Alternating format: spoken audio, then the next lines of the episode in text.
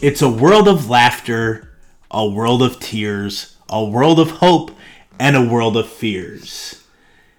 Is that your least favorite ride? So funny that you say that. Um, this was the first trip in Lemke family history that It's a Small World was not ridden.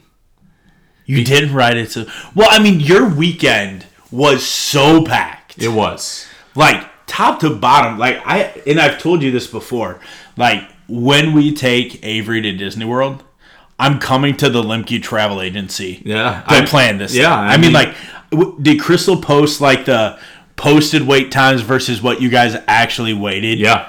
like that fantastic Yeah, it was. I think the most that we waited was the night of the Halloween party that we went to. which anticipated Yeah. so i and mean we came home with 15 pounds of candy. Um, it was. We just had so much fun. It was much needed. Um, our by the way so i've known you i mean since fourth grade Yep. okay been close since like our sophomore year of college Right. I don't know if I've ever seen a more attractive picture of you than that one where like you and Crystal are standing like it's like nighttime and you're standing like right by the cat. Like Oh, yeah. you look good. You know, like, I mean, look good. You- Disney you- looks good on you. Like Yeah. is all I'm gonna say. um, well, with that, we have to start. You, know, I made you promise. Yeah. Before we get into football, the Limke top five from the Epcot food thing. Yeah, the food and wine festival? Yes. So the top five foods. Number, we'll, we'll go five to one. Okay. Yes, number five. Number five is a dessert. Okay. It was a creme brulee with berry puree. Absolutely. Fantastic. France, I'm assuming. it was okay. from France. It Okay. was- oui, oui, mon ami. Yes, Okay. very good. Um, number four would be the just. I know this is gonna sound plain Jane, but it was a mac and cheese with this panko breadcrumb and like a little bit of spicy seasoning on it. From where? It was just called this booth. It was called Mac and Eats. Okay. So not every booth is around the world. There's Okay, some, are just food specialties. yeah. There was Okay. one like the saucy swine where it was like Hello. uh, the one th- the worst thing of the fest, and this was a bummer for me because I was really excited to try it. Was um, pork rinds with a pimento cheese dipping sauce, Okay, we're getting towards Augusta time now. and the the pork rinds were literally like paper. Ooh. It just not cooked right. Not it was not very good. Um, number three is the Poco de Cow. It is a Brazilian cheese bread, and Josh, when I say it's cheese bread, it is bread crust and inside all cheese. Okay. The one of the coolest like cheese breads I've ever experienced. So my aunt lived in Brazil. I will have to ask her, like, hey, did you Poco have de the- Gawa. I don't. Like, however, yeah, you, Yeah. uh, you know, falo português, right? Si. See, uh, so we've had the creme brulee. Yep. We've had the mac and cheese. Yep. We've had the cheese bread. Yes. The runner up. The runner, I oh yes, the runner up was the beer cheese bacon soup from Canada. Now everyone Yeah. says, "Hold up, you're in Florida. It's 88 degrees. Why are you eating soup?" Yeah, but good soup. the best good soup. soup I've ever had, and it came with a pretzel bun Ooh. to dip in. yes. So good. And then the number one The grand champion of the world. was the filet mignon from the also from the Canada booth with a butter truffle like sauce and caramelized mushrooms. Folks, he wins the weekend. That was mean, come on now. We had they're they're like you know not very big. They were like eight bucks a piece. I think we had one or two per day. I mean, I could not argue Mel- that. melt in your mouth. And there were so many other good things But that, we tried. Like there, and you you know me better than anyone. You you are a chicken fingers like ground cheese, beef. yes, Like your stretch of like food like like we go to a Mexican restaurant. Some people like fajitas. Some people like burritos. Christians, uh, can I have three all ground beef tacos with just cheese and sour cream, please. Yep, that's Like, correct. But like you branched out. Yeah, we did. Probably no better place to branch out than Disney. Oh, it was fun. It was Um, a blast. Looked like the weather was fantastic. No rain, 80 time. degrees every day. My principal was on the Atlantic coast up in Vero Beach, and Uh-huh. he was like, "Yeah, like this is some of the best Florida weather we've ever had Yep. on fall break." So, um, an interesting week of football Yep. that we now have to break down. Um, speaking of breakdown, I'm going to have one. I'm going to have one. like it, it's it is to the point now, Christian, where today I was talking with one of the teachers at school, and they simply said, "I've never seen you like this." So we will we will explore I'm excited for in this. our rivalry roundtable. But like, I think first things first. Rest in peace, Uncle Phil, for real.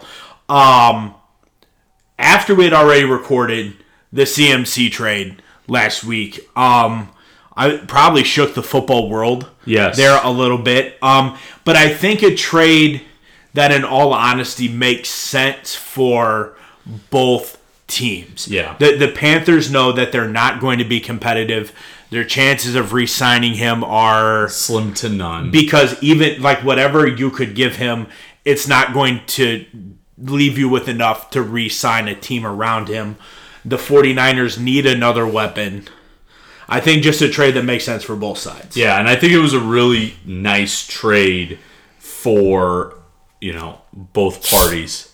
Ooh, ooh, okay. Hold on. Correct. So, uh, Time quick out. shout out, um, Papa Russ and uh, Cindy's Titan Cindy um, went to uh, Bowling Green over fall break to see my brother, Yeah. uh, my beautiful niece, and my sister in law.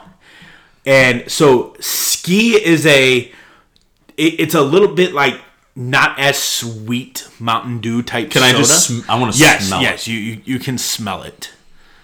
It does. It smells like Mountain Dew, but It more of an orangey Correct. And- flavor. I love this soda. yeah. You cannot find it north of like Lexington, Kentucky. Okay. Like you can't. So they went. They brought Avery back a gift or something yesterday, and they dropped off three bottles of ski for me. So shout out Papa Russ and Cindy's Titans. That's right. The little ski ski there. But It's just the best thing ever. Um, But yeah, I think what the 49ers have done is put themselves in a really good position to compete now. Um, you add CMC to go along with Deebo, to go along with George Kittle. That offense now becomes dynamic. Um, the defense in San Francisco is fantastic as well. Um, I think the Panthers are just, you know, with the trade of Robbie Anderson, with the trade of CMC, you have a team now that is in full mid-season rebuild mode. Like there's rebuilding a team and there is gutting a team. And what the Carolina Panthers have done, they've gutted uh, Christian McCaffrey going to F- San Francisco. Is he going to be the fantasy football player that he was in Carolina? I'm going to say probably not. just because there's more there. Right. It, that I mean, because you have Deebo, you have all these other weapons. You have George Kittle there. yeah, Aiyuk. Aiyuk. I mean, you even have Jeff Wilson, who's who has been their leading rusher to this point. Um, but I look, and it's a weapon that is needed. I mean, obviously, back, and we'll get into the Patty Mahomes. Like they they ran into a little bit of a buzzsaw. Yeah. but a little bit of a skid there for the Niners. They're looking for something to shake up. Um, going into a very manageable stretch for them at LA. That'll be essentially a home game. They have a bye week. Chargers at home, Cardinals at home, Saints at home, Dolphins at home, Tampa at home. Like that is a stretch. Like they do not play a road game from November 13th or actually from October 30th until December 15th. Wow. The San Francisco 49ers do not play a road game.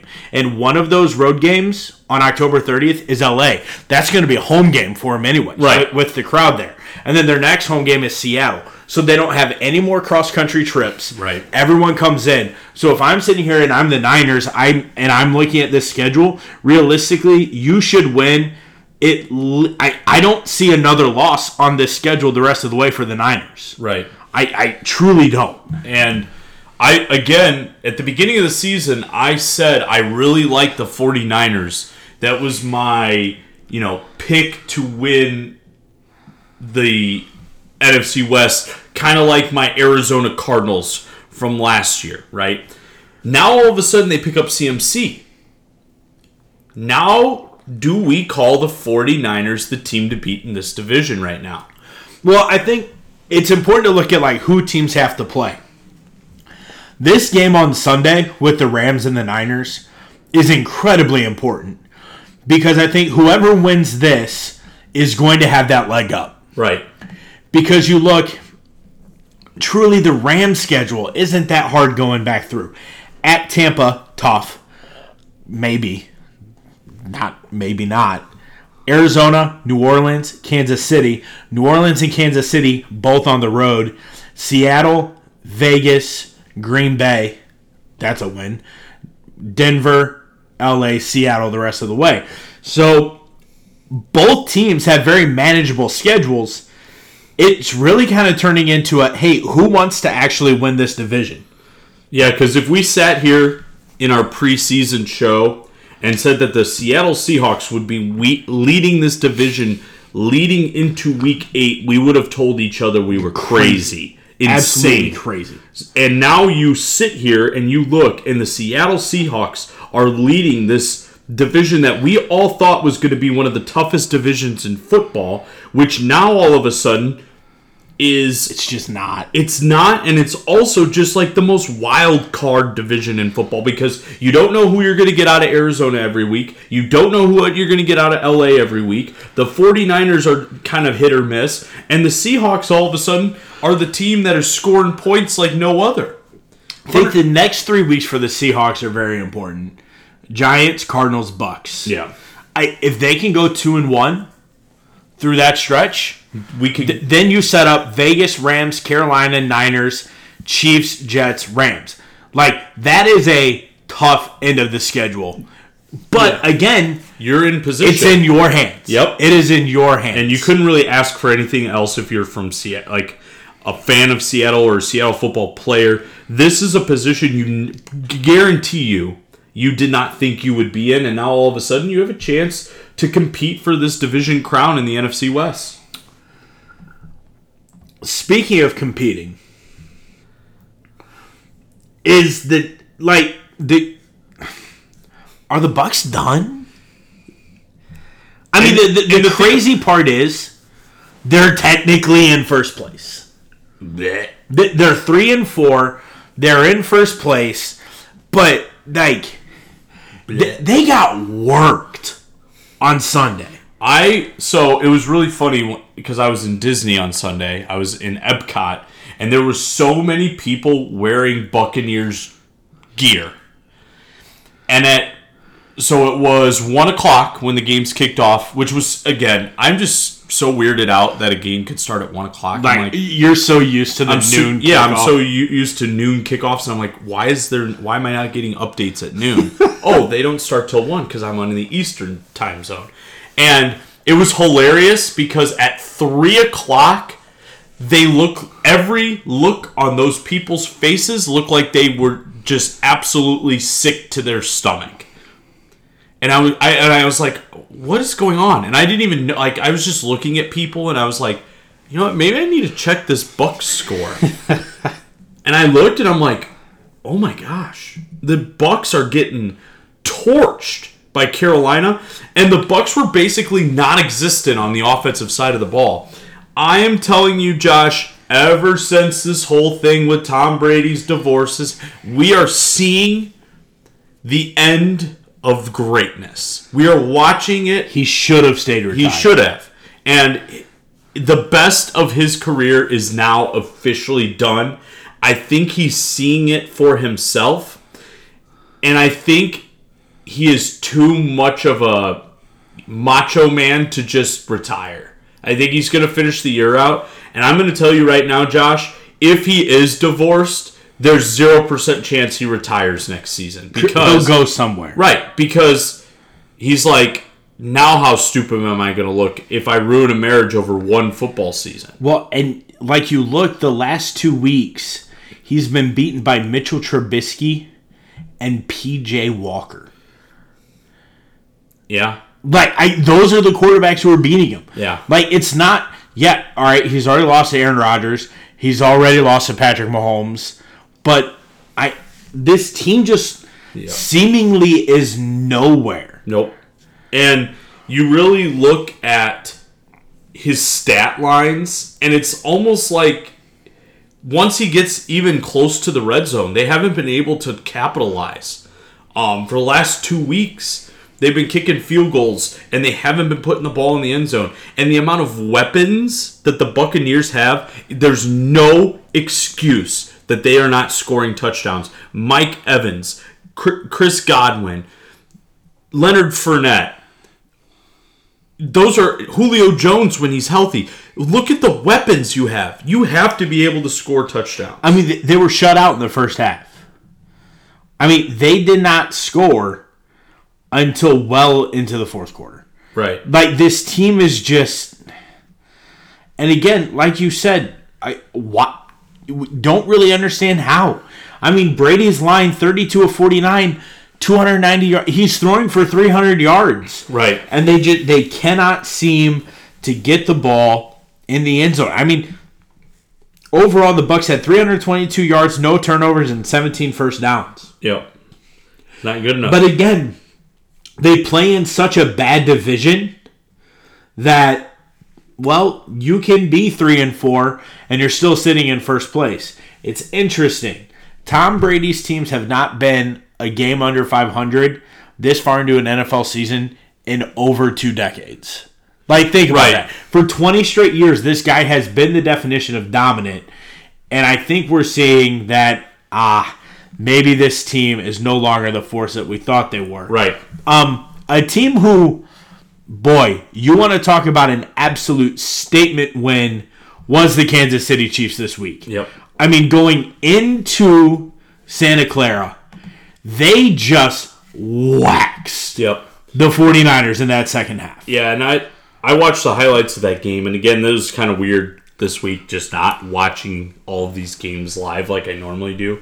But when I watched the highlights of these games, the one thing that stuck out the most to me with the Kansas City San Francisco game was the fact that Mahomes basically did whatever he wanted to do against a San Francisco defense that is very good against the pass. They're very good at pressuring the quarterback, and he has 423 yards. And finally, Juju Smith Schuster has a game that everybody was hoping he would have on a consistent basis of 124 yards receiving. You know, Mecole Hardman had three touchdowns huge game for for Pat, Patrick Mahomes. Huge game for Kansas City. Um, Is, is this an uh-oh game for the rest of the NFL? For Kansas City? I mean, you look, essentially, all right, so Kelce had 98 yards, but three 100 yard receivers with Juju, MVS, and Travis Kelce.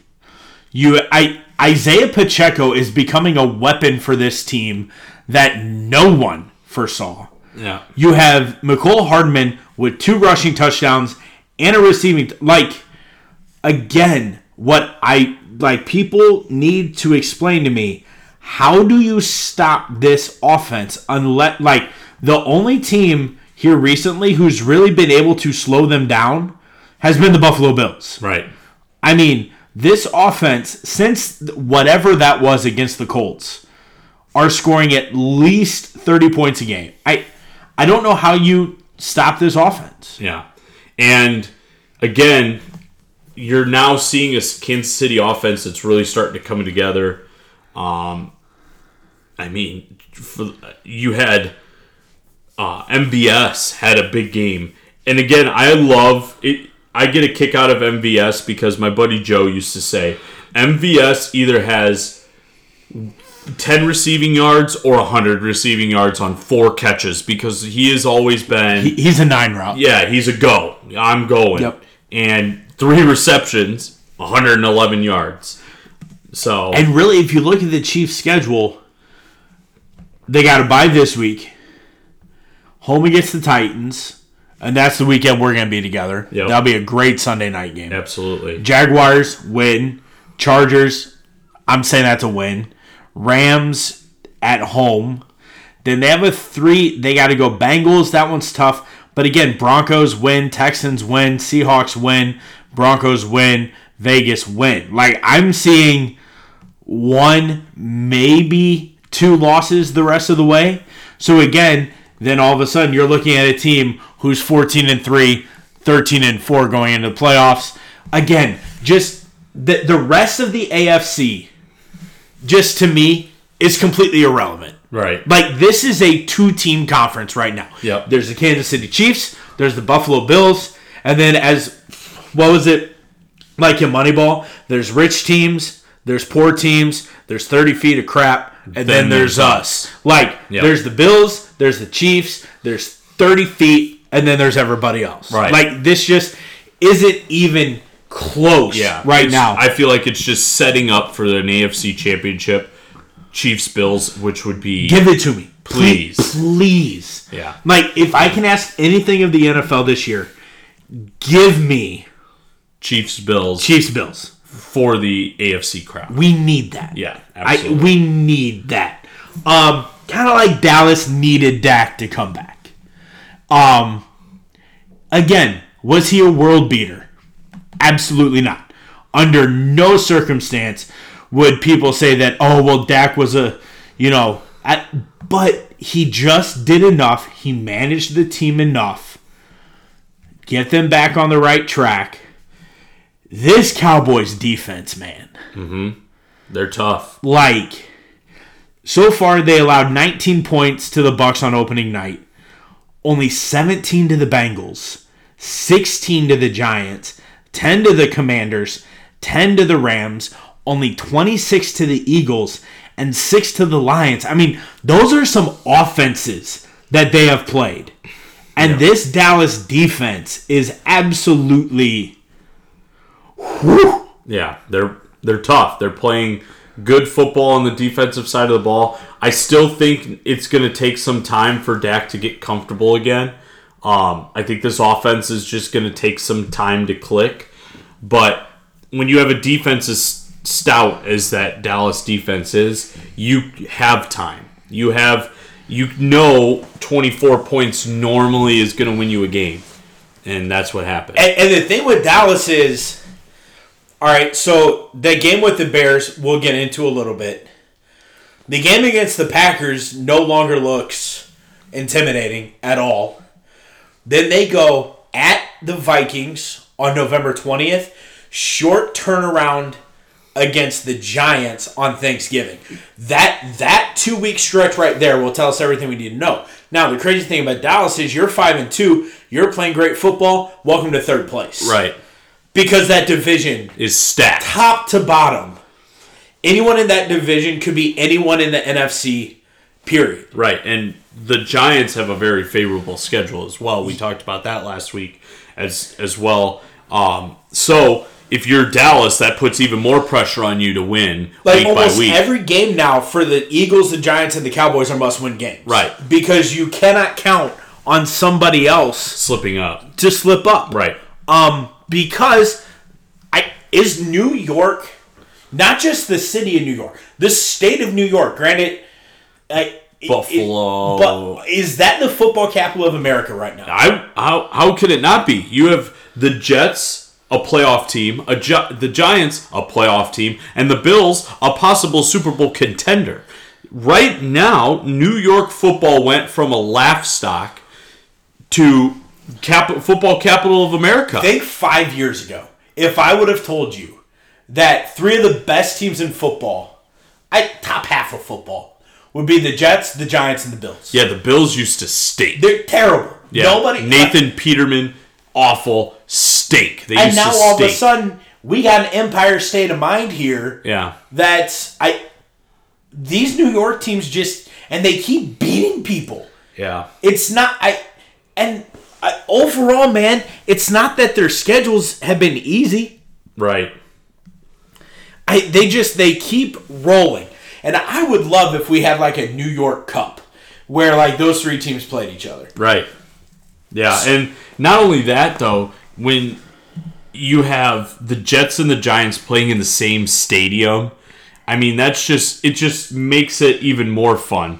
That stadium is probably packed every single Sunday when it used to be a ghost town. Yep. So, you know, kudos to New York. They're coming back. Brian Daboll's really a big reason of that um, for the Giants. He's just really the perfect balance of a coach. And, you know, the Jets are just playing good football. I think their defense is probably one of the best in the AFC. Uh, Zach Wilson still kind of don't really know about him, but, you know, give give a lot of credit to New York and the success that they've had so far. Um, I think the Bengals offense is back. Yeah. I, Joe Burrow single handedly beat me this week in fantasy. Like the first half of Joe Burrow single handedly beat me this week in fantasy. I had Joe Burrow on my fantasy team and I still lost to Crystal. We're not going to talk about that. Yeah, that was rough. 481 yards, three touchdowns. I mean, a very welcome sight if you're a Bengals fan. Yeah. Because this was an offense that had really, really struggled up until really last week. Yeah. And uh, the thing about the Bengals is is that again, I still want to see more out of the Cincinnati rush game, but when you had so much much success on throwing the ball downfield, how can you not just continue? You had Tyler Boyd with 155 yards. You had Ja'Marr Chase with 130 yards. You had Tee Higgins with 93 yards. You had Hayden Hurst with six receptions, 48 yards. It was just a complete and utter domination from the Cincinnati offense.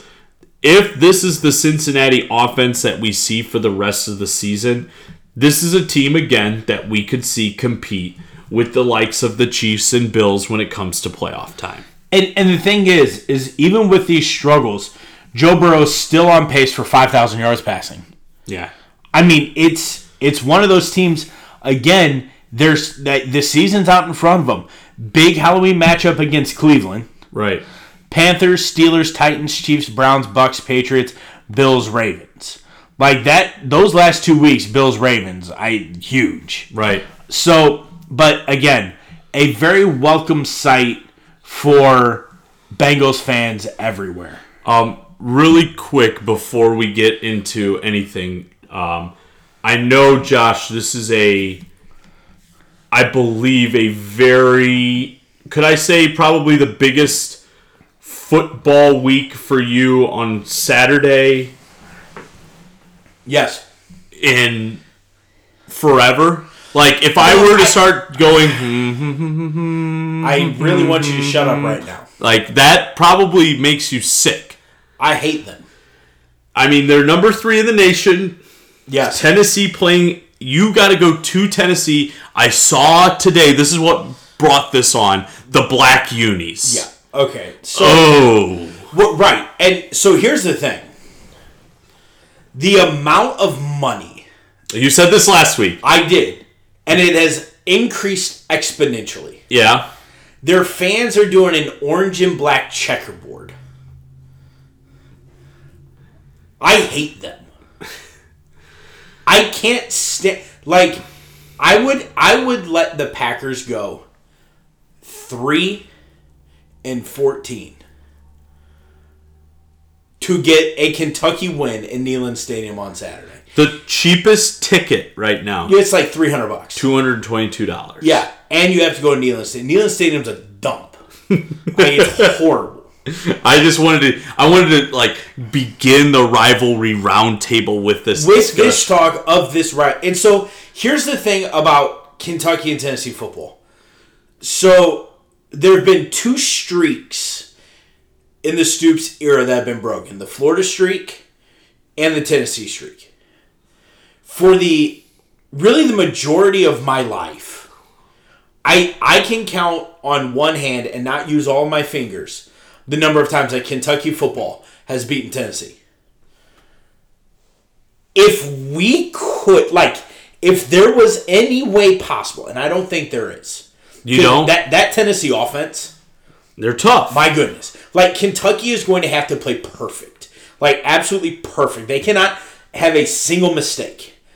Um, if there was any way that Will Levis and the boys could go in and beat Tennessee, if that happened Saturday night, Yeah. Christian, I cannot. I'm just gonna tell you that like I was looking at the college football schedule today, Josh, and I was just like scrolling and I saw the Tennessee black uniforms and I'm like, I wonder who they're playing this week. And then I was like, oh, that's this week. Yes. I will tell you there's not a better game on the slate on Saturday than to turn your televisions on to ESPN at 6 p.m. And I will tell you, Josh, that I think that Ugly Orange is going down. A Huge zero. upset. If, if Huge that, upset. If that were to happen, and here's the thing, it's not going to now because you said it was going to.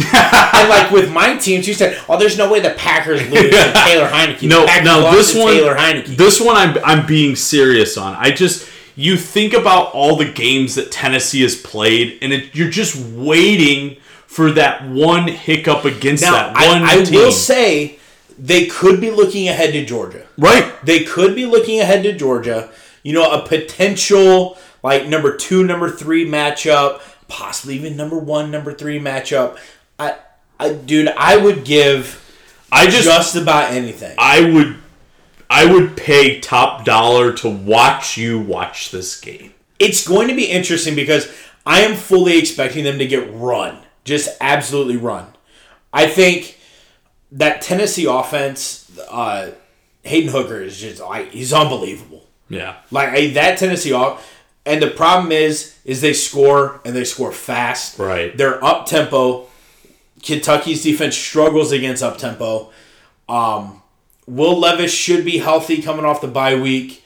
Um, if, if they are to if they were to win this game, the South Carolina loss will be amplified times fifty because what that would have set up would be a Georgia Kentucky showdown in Lexington for the SEC East, and that would have been unbelievable. yeah, that'd be Um, fantastic. But I listen, it's a big weekend.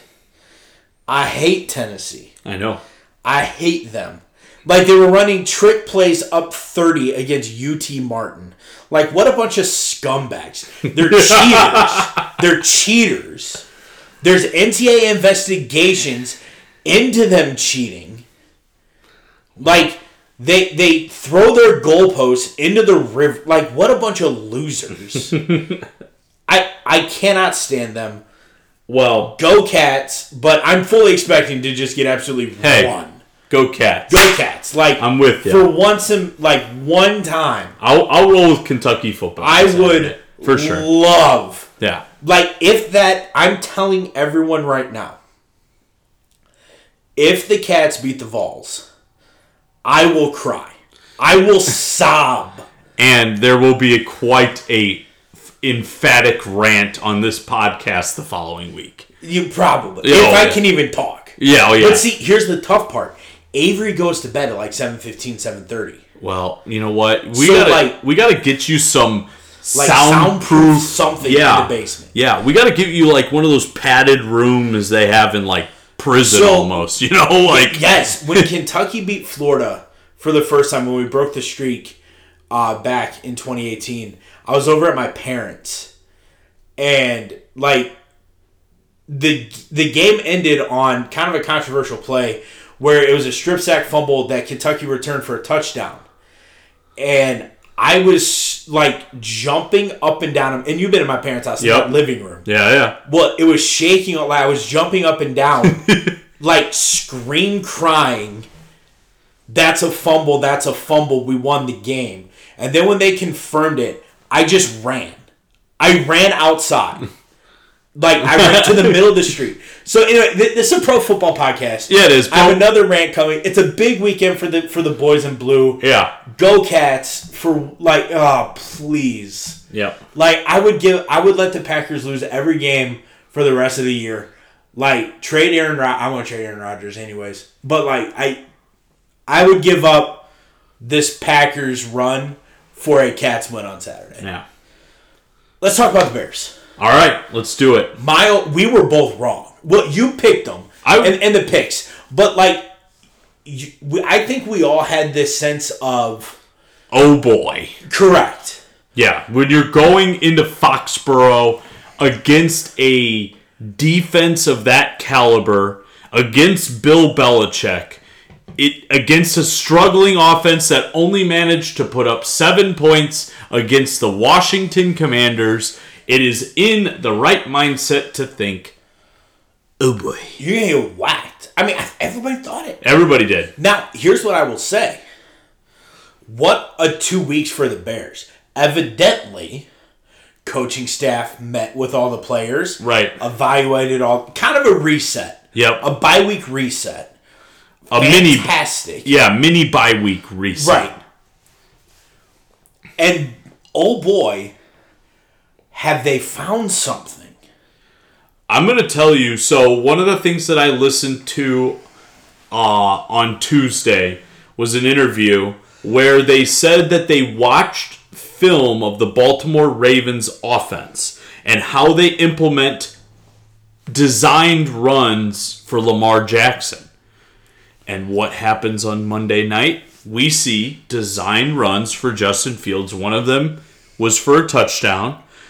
And we truly saw what the Bears got in Justin Fields on Monday night. Yep, You see a guy that a true dual threat. yeah, he is.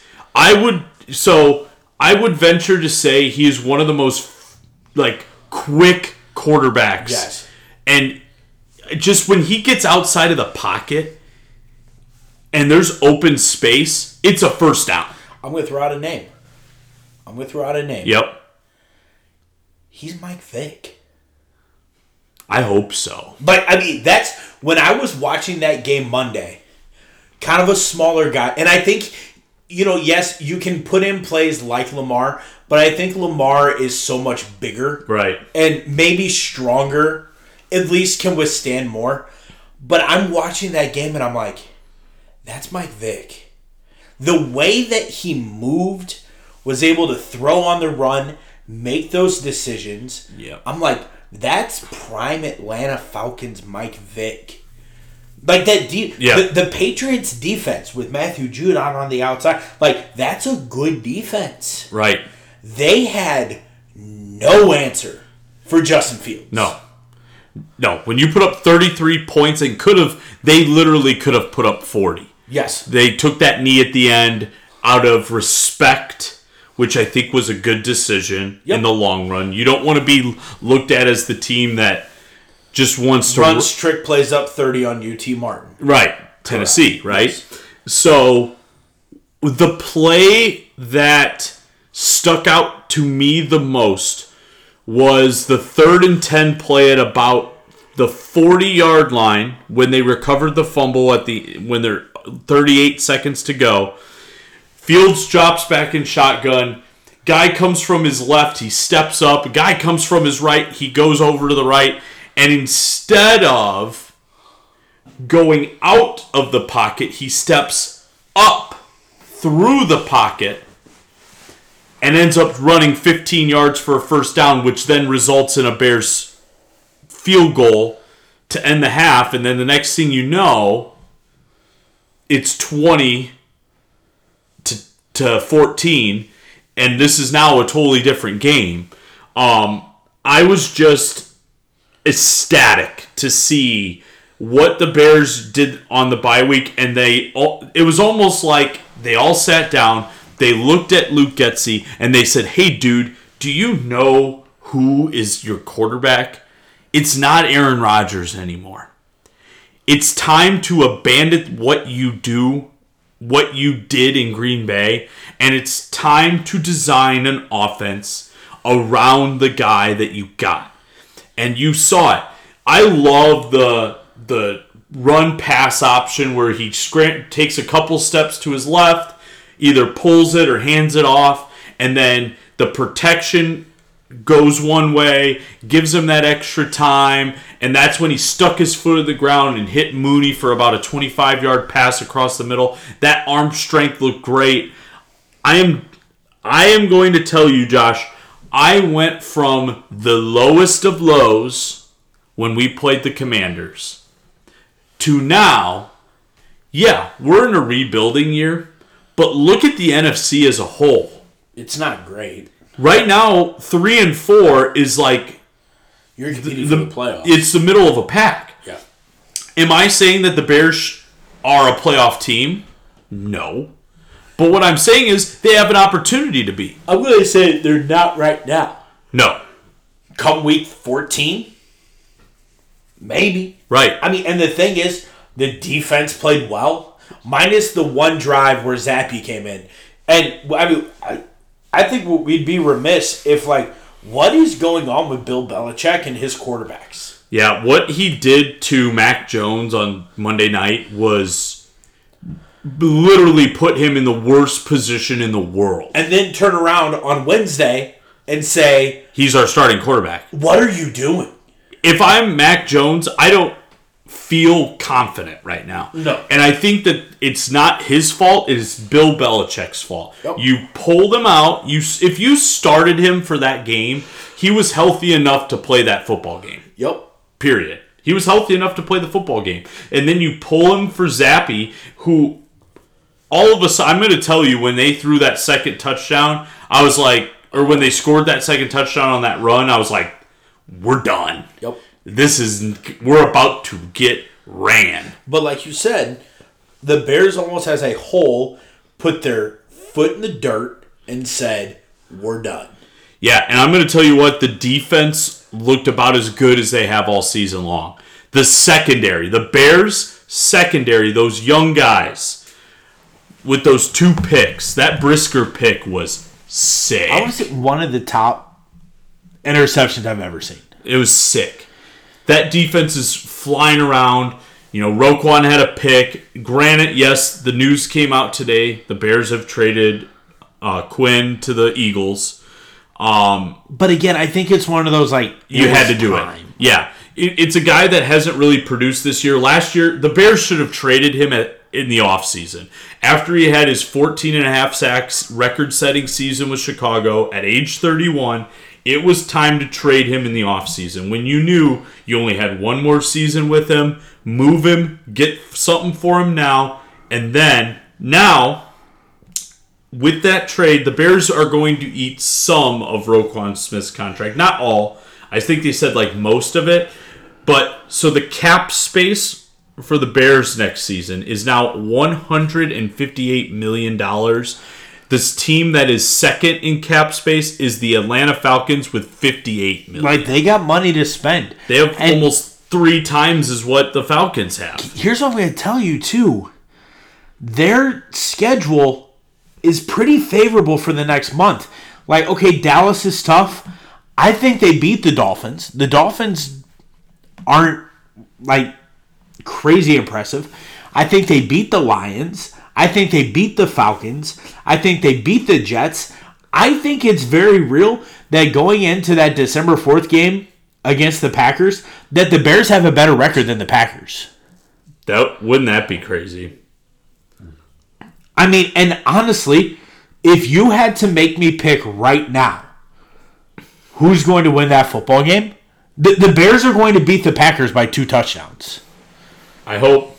I mean, I, like honestly, I mean, everything clicked for the Bears, and I think this was like a this was an appetizer for what is going to be for the Bears.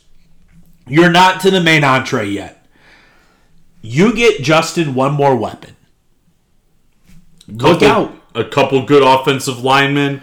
And then I think the Bears now with the trade, you know, when you trade Robert Quinn, now you're which you were going to be looking for a defensive lineman that Right, but you got that second, third day guy Right. that that really are the backbone to your franchise. right. And like you look, all right, we've talked a couple of weeks in a row about how the offensive line isn't great, but look what Justin just did with that not great offensive line. I mean that Yeah, that was a good defense. He did. Th- this is the thing. Like everyone's like, "Oh, well, they beat the Patriots. No big deal. They're still not a good football team." Um, if you look, the Bears have been in every single game except for the Packers game. They've been in every single game. The Giants, they were a punt reception away from having a chance to tie that game. The Vikings, they had a punt to catch to tie that game. The Commanders, you should have won that game. You beat the Patriots. Like, even if the Bears would have won one, like, if you change that Commanders game from a loss to a win, and this is a 4 and 3 football team, uh, we're rolling into Dallas. What's What's interesting is that's the second most points the Patriots have given up all year. The only team to score more is the Ravens. But again, Look who, look it's what, that same sort of scheme. right. that and I think that that's, with. I think that's the reason why the Bears looked into that. How were the Ravens so successful against this Patriots defense? I'm going to tell you right now, when the Bears line up with a running back in shotgun and they put a wide receiver in motion, you really don't know who's going to get the ball. For the first time in a Bears offense, are they going to give it to Montgomery? Are they going to give it to Herbert? Are they going to get is Fields going to keep it? Are they going to give it to, you know, you have Pettis who had that long run? Are they going to give it to Equanimeous St. Brown who when he gets outside, he's a big dude and he can run. Yep. And he can hurt people. And here's what's coming up too. The everyone keeps forgetting the Bears have been bit by injury with receivers. We got N'Keal Harry back, and this week now coming off the IR is Byron Pringle, who was when he was with Kansas City was a dynamic, fast receiver. He is fast. You add him now coming across in formation, that offense is going to be a different type of team to stop. And I think that this is the most excited I've been. And I'm going to tell you right now, there are going to be a ton of Bears fans in, in Jerry World. Every year we go to Dallas, that place is jam packed with Bears fans. Jam packed. I cannot wait for set or for Sunday afternoon. Um, ba- I'm going to tell you, I looked at the 506 maps of the NFL. This is basically a nationally televised game Yep. for the Bears again. You're getting the Bears on national television again. You get a Dak who you you know coming off injury, you don't really know. Another great defense. If you sustain the success you had to get the against the Patriots on Sunday afternoon, the Bears might have gotten it figured out. And I think one thing, if you look at the wide receiver guys who are going to be free agents next year, it's not that impressive of a list. However, if the Bears could land someone like a Juju, who's an unrestricted free agent next year, a Julio Jones, an AJ Green, you don't need a Davante, a Justin Jefferson, or It'd a Ja'Marr nice. Chase. It'd be nice, but those guys aren't out there. Like Nelson Aguilar is not that guy. Right. If you can just get another mid-level guy, the team's going to be dangerous and dangerous for years to come.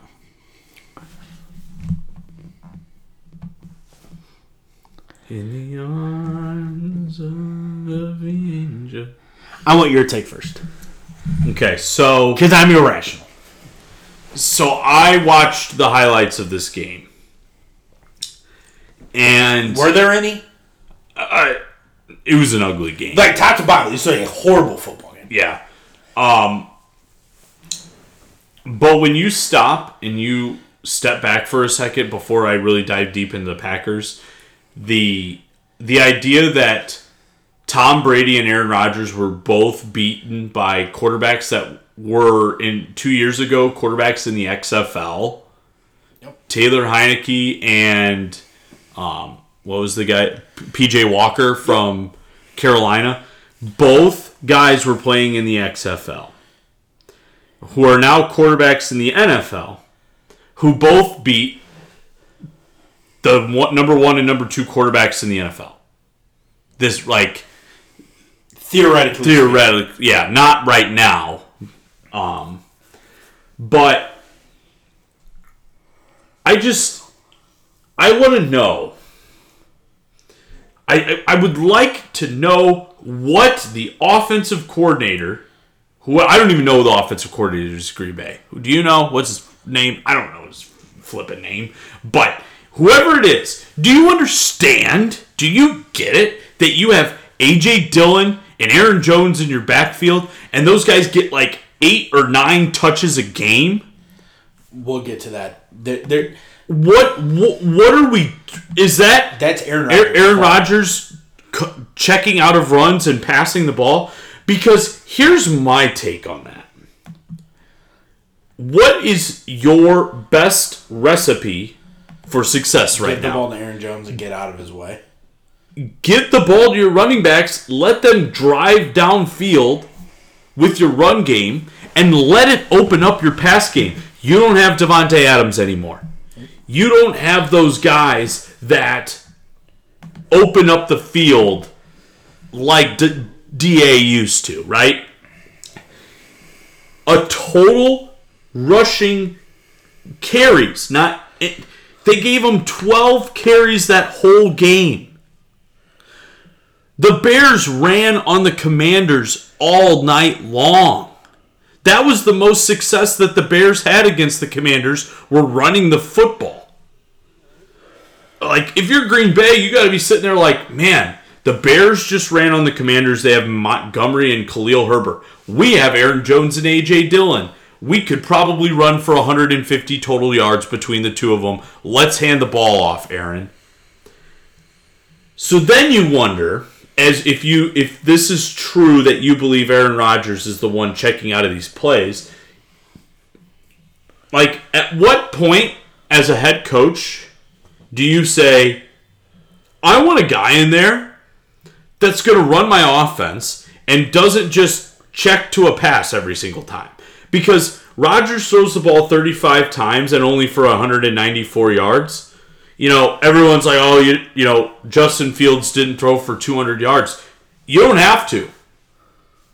Aaron Rodgers doesn't have to throw for 300 yards a game. When you have Aaron Jones and AJ Dillon in the backfield, you need to hand the ball off to them more than 12 times a game. That's inexcusable. This game was won by the Commanders in the third quarter. Yeah, so there was, and I don't know, like if you saw the, um, Well, I know. the the fumble that was called back, Yes. the the second defensive touchdown. Yeah. like I get technically what Darnell did was a penalty, but if that's going to get called a penalty, you might as well never play defense ever in the NFL. Right. I there there was no interruption to the route at all. It was on the opposite side. It what this team doesn't have is any mental strength at all. Period. All right, I'm look, I'm gonna let you finish. Okay. So one of the things that I, uh, what I saw first off, Amari Rodgers can't hold on to the football if you glued it to his hands. That guy's a bum. I'd rather have nobody back there. Yeah, it's just awful. Um, I just feel like Aaron Rodgers looks disinterested. I just feel like he doesn't care. Like, and I, I feel like we said this during the stretch that the Packers struggled last year for what a game and a half, two games where they struggled, and we're like, oh yeah, Rodgers doesn't care. Rodgers doesn't care, and then it, then he cared. But then with what he said, like calling out his teammates, like for I if I first off, Pat McAfee needs to stop kissing up to this guy. I know you want him on your show, but like for the love of God, it's time to tell the man, listen, you're playing awful. You're playing awful. If you're checking out of runs, you're costing your team a chance to win football games every Sunday. It's time to run the football, Green Bay. If you don't run the football, you're not going to succeed. You're going to have zero success. And, you know, we all, th- I laughed at the thought that you picked the commanders last week. I laughed. I'm like, there's no way that the commanders win this football game. I, no, no way. Aaron Rodgers is going to go in there and torch the commanders. Commanders have a good defense. They do. That front four is tough. However, I think the Packers have more issues than what's just on the field. I just don't think the the coaching staff and Rodgers get along. They may make it look like they do, but I I, I just think that oh what's the what's your head coach called? What's LaFleur. his LaFleur Matt Matt Peter LaFleur. Matt LaFleur. I think he can't wait to get a quarterback in there that when he calls the plays, he'll actually run them.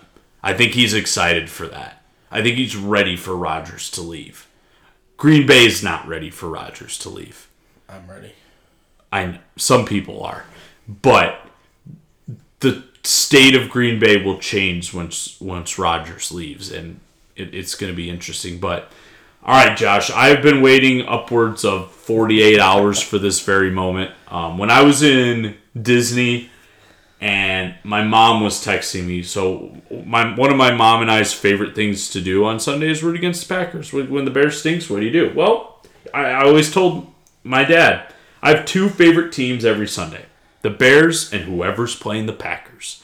That's how I was raised. You you love the Bears and you hate Green Bay. That's just what you do. And I know that you gave me crap, but I don't think you're allowed to give me crap anymore because of your rant of Tennessee and how much you hate Tennessee and how you would root for North Korea, quote, that if North Korea played Tennessee, you would re- root for North Korea. So I think it's okay for me That's fine. to root against Green Bay. When I got the text that the Packers lost to the Commanders, I was like, oh boy. Yep. And at that moment, I said to Crystal, I said, oh, the pod will be fun. For me, not for you, but fun for me to hear. So, ladies and gentlemen, boys and girls, dreamers of all ages, welcome to the rant of Josh Russell and the 3 and 4 Green Bay Packers. Can I get the monorail? Please stand clear of the doors. Por favor, manténganse alejado de las puertas. Thank you. We're going to take a trip in our favorite rocket ship. Oh, I thought on the monorail. I, I just opened the doors for you. We're going to go back to last year. Since week 18 of last year, the Green Bay Packers are 3 and 7. 3 and 7. This it- it's at this point you have lost 3 games in a row to the likes of Daniel Jones, Zach Wilson, and Taylor Heinicke. Your wins this year have been an overtime win against the New England Patriots, a two point squeak out win against the Tampa Bay Bucks, who are horrible, and you beat the Bears. Probably the best game of the year for the Packers. At this point, like you said, the problem with the Green Bay Packers is what is their identity?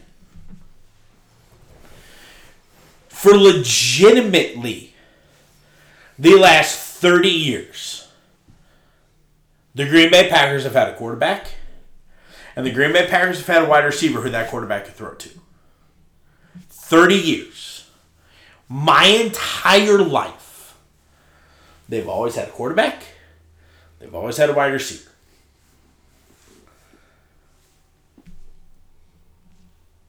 Trade Aaron Rodgers today. Trade him. You should have done it in the offseason. You did it. He doesn't want to play football there. He doesn't. He goes on the McAfee show. And not just the stuff about his teammates, but then he says, oh, well, and any of these people who are having bad thoughts about our team struggles, like they, just enjoy being miserable. Bro, you just got beat by Daniel Jones, Zach Wilson, and Taylor Heinicke the last three weeks. Like, take your ayahuasca trip and shove it somewhere because you're on drugs. If you, he is, if you think that there shouldn't be concern about this football team.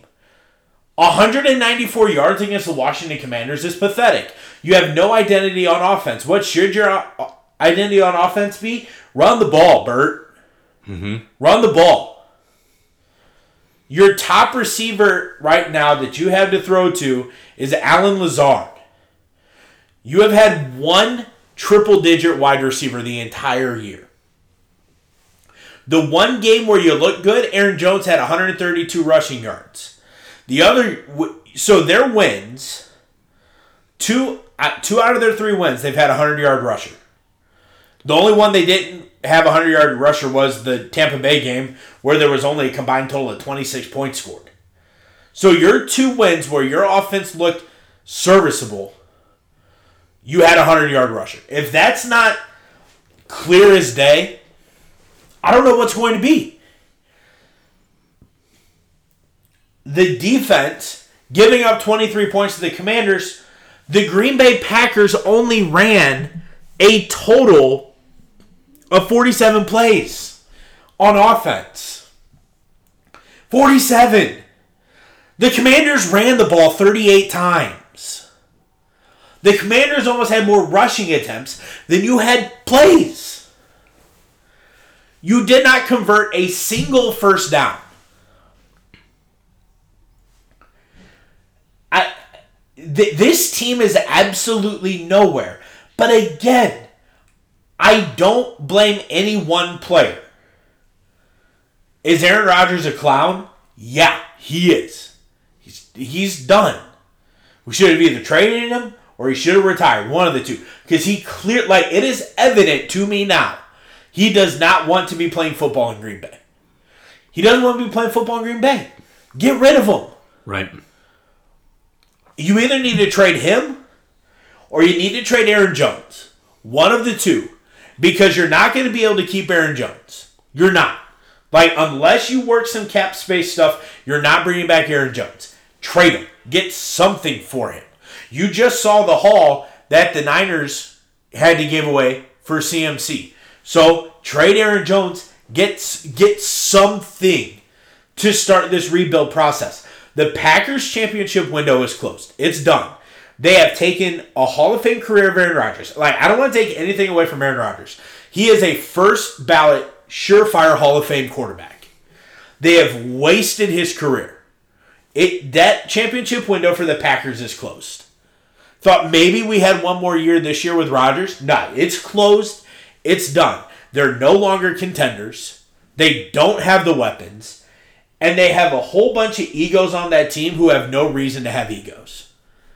You got outplayed by the Commanders after getting outplayed by the Jets and getting outplayed by the Giants. I get the Giants are 6 and 1. That's fine. You can't get outplayed in back-to-back weeks by the Jets, the Giants, and the Commanders and say, "Yep, we're a legit contender." You're not.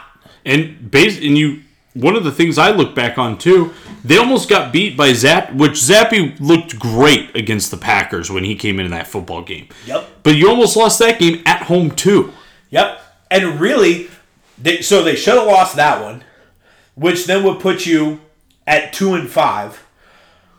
They really struggled against Tampa offensively. Like the Green Bay Packers could easily be a one and six football team. Easily be a one and six football team.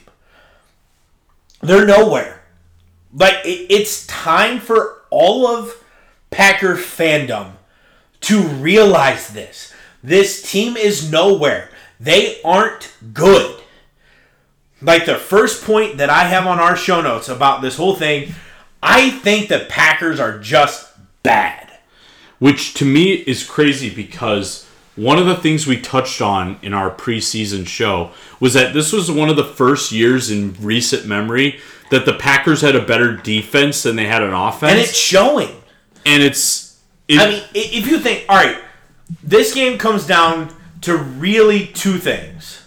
Number one, Amari Rodgers, like you said, cannot field a punt. no. He can't field. If he fields that punt, the Packers win the football game. P- Packers win because that led to an easy score for the Commanders.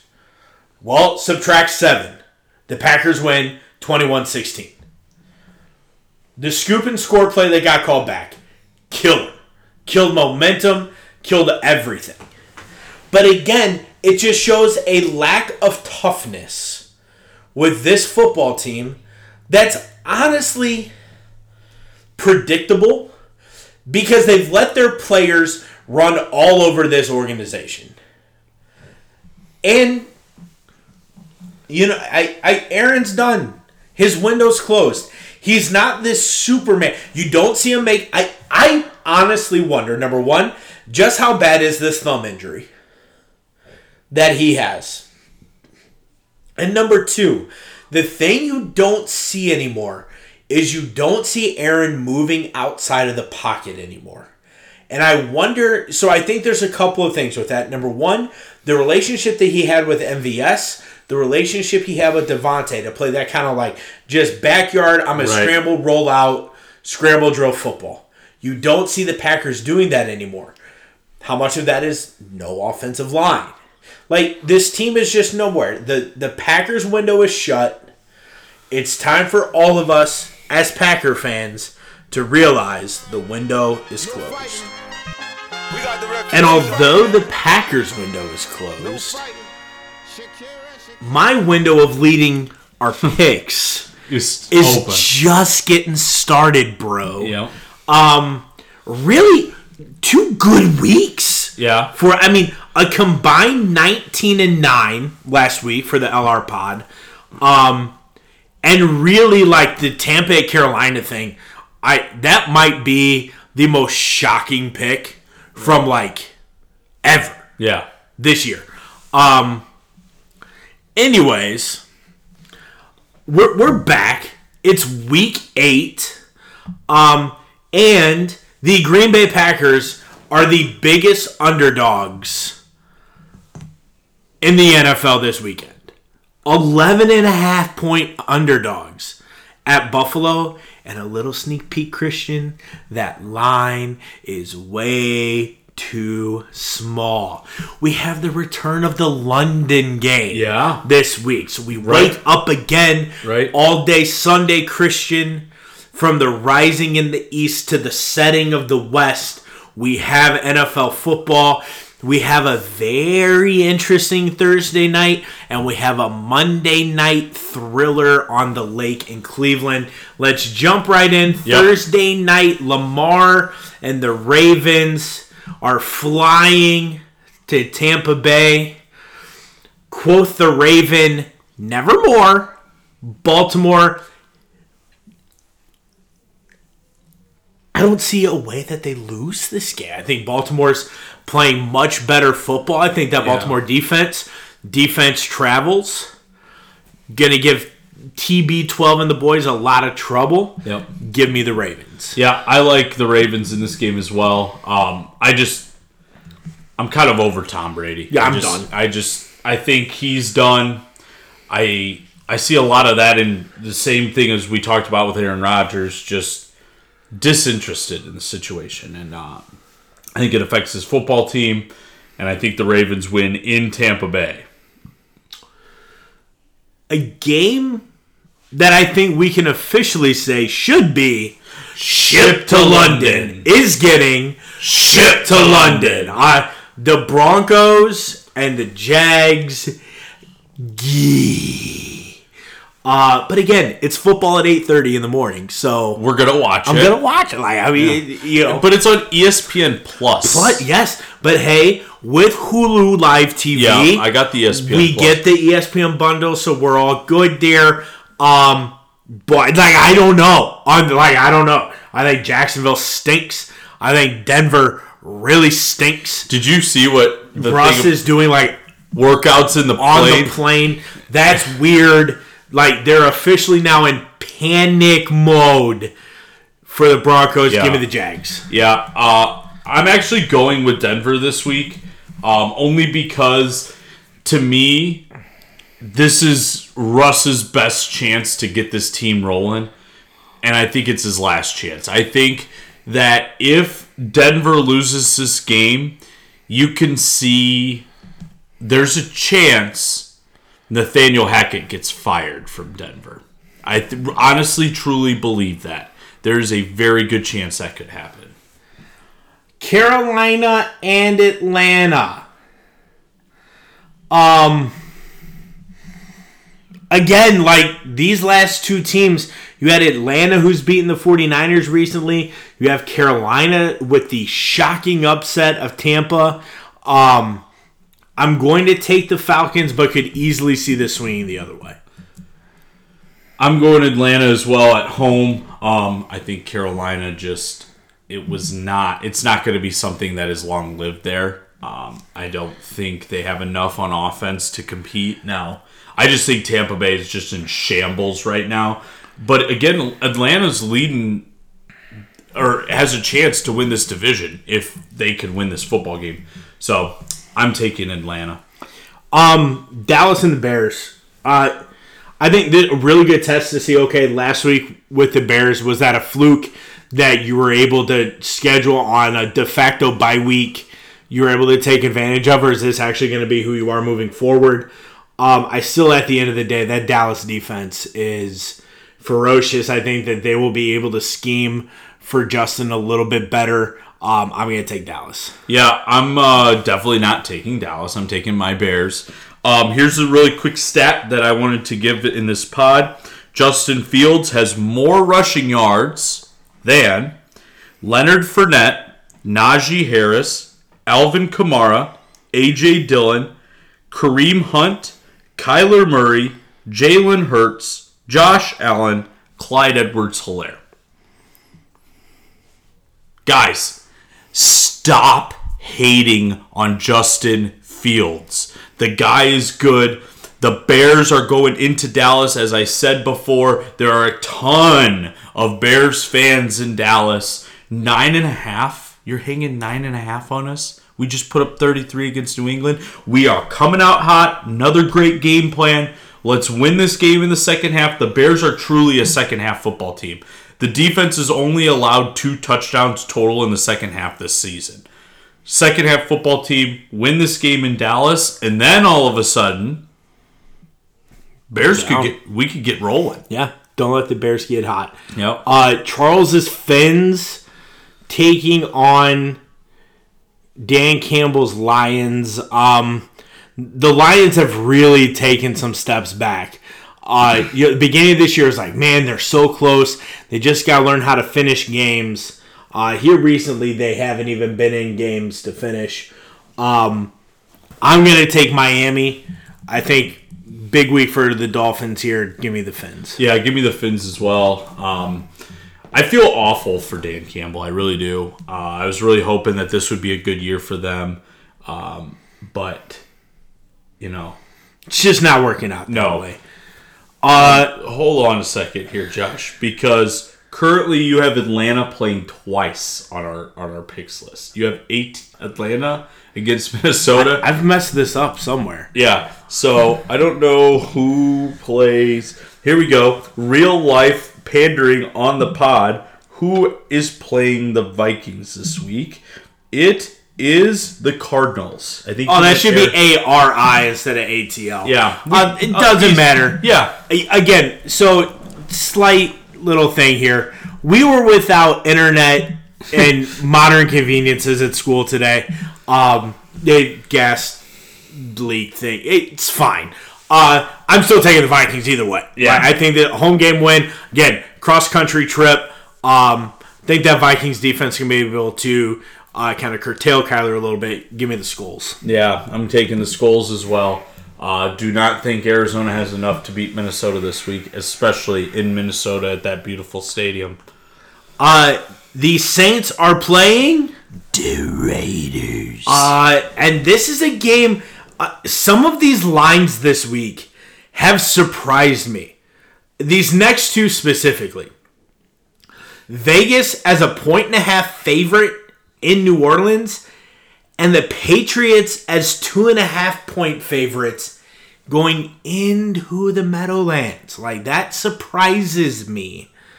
I do think that the Raiders come out on top. Think it's a must win. Yep. Give me the Raiders. Yep, I'm going with the Raiders as well.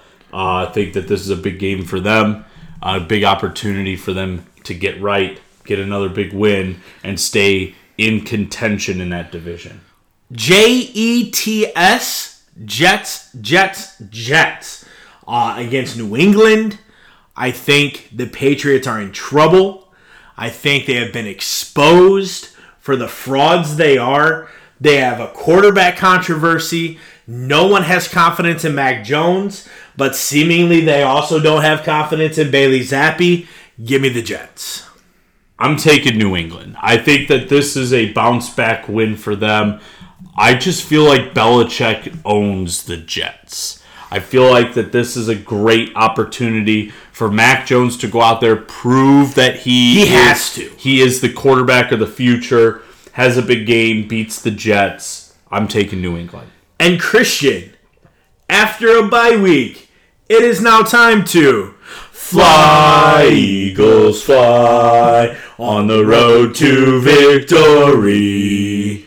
I Philly easily over the Mitchell Trubisky's. Well, Mitchell Trubisky is no longer the quarterback.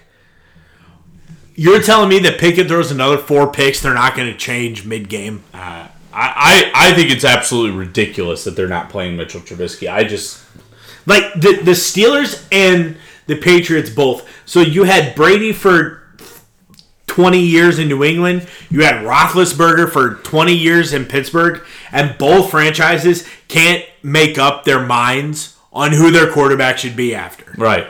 But give me the Eagles by a billion. Yeah, this is the Eagles by a billion. Uh, at home off of a bye week, just rolling Pittsburgh. Uh, Cindy's Titans. Did you see the renders for the new stadium? Looks fantastic. Listen, and if there's a city that will utilize a stadium like that, it's Nashville. Oh, for sure. I mean, there will be Final Fours now in Nashville. yeah. There will be Super Bowl in Nashville. The country stars that will now come and play that. I mean, that that stadium will not have very many empty days. Right. Period. Um, two point one billion dollars. B- that's with a B. That, that's, a, Billion. that's a B. Yeah. Um, give me the Titans over Houston. Houston's nowhere. Lovie's team is horrible. They're the worst team in the NFL. Give me the Titans. Yep, give me the Titans as well. Big win against the Colts last week. I'm going with Cindy's Titans. The Commanders hot off a huge win. Uh, now invade Lucas Oil. A tricky game here. Matt Ryan getting benched. Like again, and this isn't a he's injured. We're gonna get. It is a no. We are done with Matt Ryan. So the Matt Ryan experience in Indianapolis lasted all of seven weeks, and it is over. Give me the Commanders Ooh. because I think you look at Indy. What's their best weapon? Jonathan Taylor. The Commanders shut down the run against Green Bay. Commanders shut down the run against Indianapolis. Give me the Commanders. I'm taking the Colts. Uh, I, I think that this is a, a game that favors the Colts more. I think that they have seen what the Commanders struggle with. Uh, I, I think they're going to run the football. I think they're going to go on the outside. I think they're going to make it difficult for them. Um, I'm taking Indianapolis. The Niners and the Rams. Uh, this is going to be a home game for San Francisco and LA. Um, LA will have to go to a silent count. Um, and I think San Francisco, they've had a week now to put all the pieces in place. Yep. I think you're going to see a very dynamic offensive attack. Uh, give me the Niners. Yeah, I'm going Niners as well. Uh, I think it is a, a. I think it's a home game for San Francisco. Really, truly do. I think that helps. Uh, I'm going with San Francisco. Daboll's boys heading across the country, taking on the 12th man at CenturyLink. Uh, give me the Giants. I'm taking Seattle, Josh. The first place Seattle Seahawks. What a world. What a world that we're living in. Um, Sunday night. Oh, Sunday night. The biggest spread of the week. Oh, Sunday night. The biggest underdog of Aaron Rodgers' career. Stand up and feet, start your feet, start clapping. NBC Sunday night's about to happen. This might be a 20 point game. I mean, for those of you at home, uh, Josh has currently typed buff minus 20. Like, I don't see any world that the Packers win this football. Like, there, you cannot justify reasonably a way that the Green Bay Packers win this football game. Like, there, there isn't one. There's not a single position that the Green Bay Packers are better than the Buffalo Bills. Not a single one. Give me the Bills by a billion and trade everyone. I'm picking the Green Bay Of Packers. course. you. Can I go ahead and put them in as your lock of the week too? To cover Uh, the, I don't uh, think I'm going to do the. I won't do a lock, but I mean, it's really working out for me so far that when I pick the Packers, they lose. Now, isn't this the type of game though? Like this year with the NFL. Like you look back at a couple. Okay, so like last week you had Tampa ten and a half point favorites at Carolina. No, okay, lock loaded Tampa Bay. Carolina comes out and win. Then week before that, you really I look at okay, you had like San Francisco minus five and a half. You had Tampa Bay minus eight at Pittsburgh. Everyone's like, yeah, locked and loaded, no no doubt about it. Then Green week, Bay week five, seven. you had Green Bay. Week four, I mean, you really didn't have like you didn't have that in week four, but I think it was a little too early. Week three, you had Kansas City at Indianapolis, minus six and a half. Chargers hosting Jacksonville at minus seven. Week two, you had Cleveland, seven point favorite.